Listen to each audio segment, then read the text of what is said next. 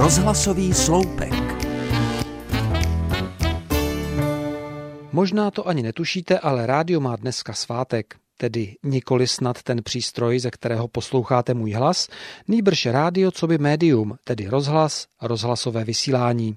Ku podivu, dnešní datum se neváže ani k prvopočátkům rozhlasového vysílání, dokonce ani k nějakému významnému technologickému objevu, který rozhlasové vysílání umožnil, ani k datu narození některého z otců průkopníku rádia, a že jich bylo.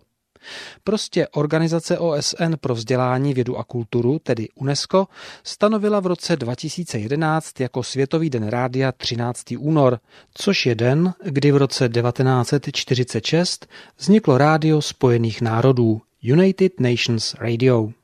V jiných letech bychom možná mohli tenhle Mezinárodní den přejít mávnutím ruky, ale letos si ho klidně připomeňme. Už proto, že může být takovým předkopnutím našeho vlastního a kulatého výročí.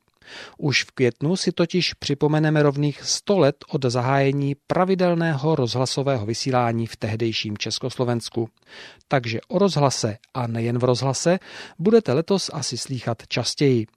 I po stu letech tady má tohle médium své nezastupitelné místo, jako všude dostupný zdroj informací, zábavy i poučení.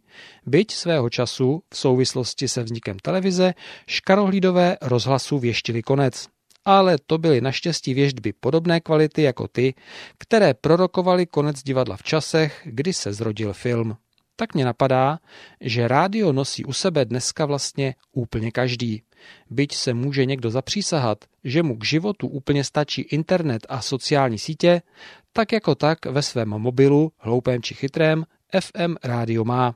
A takové rádio hraje, což mi určitě potvrdíte i tam, kde zrovna není mobilní signál, nebo když vám zrovna dojdou data. Snad to není příliš troufale, když řeknu, že rádiu dech nedojde nikdy. Přeji hezký den.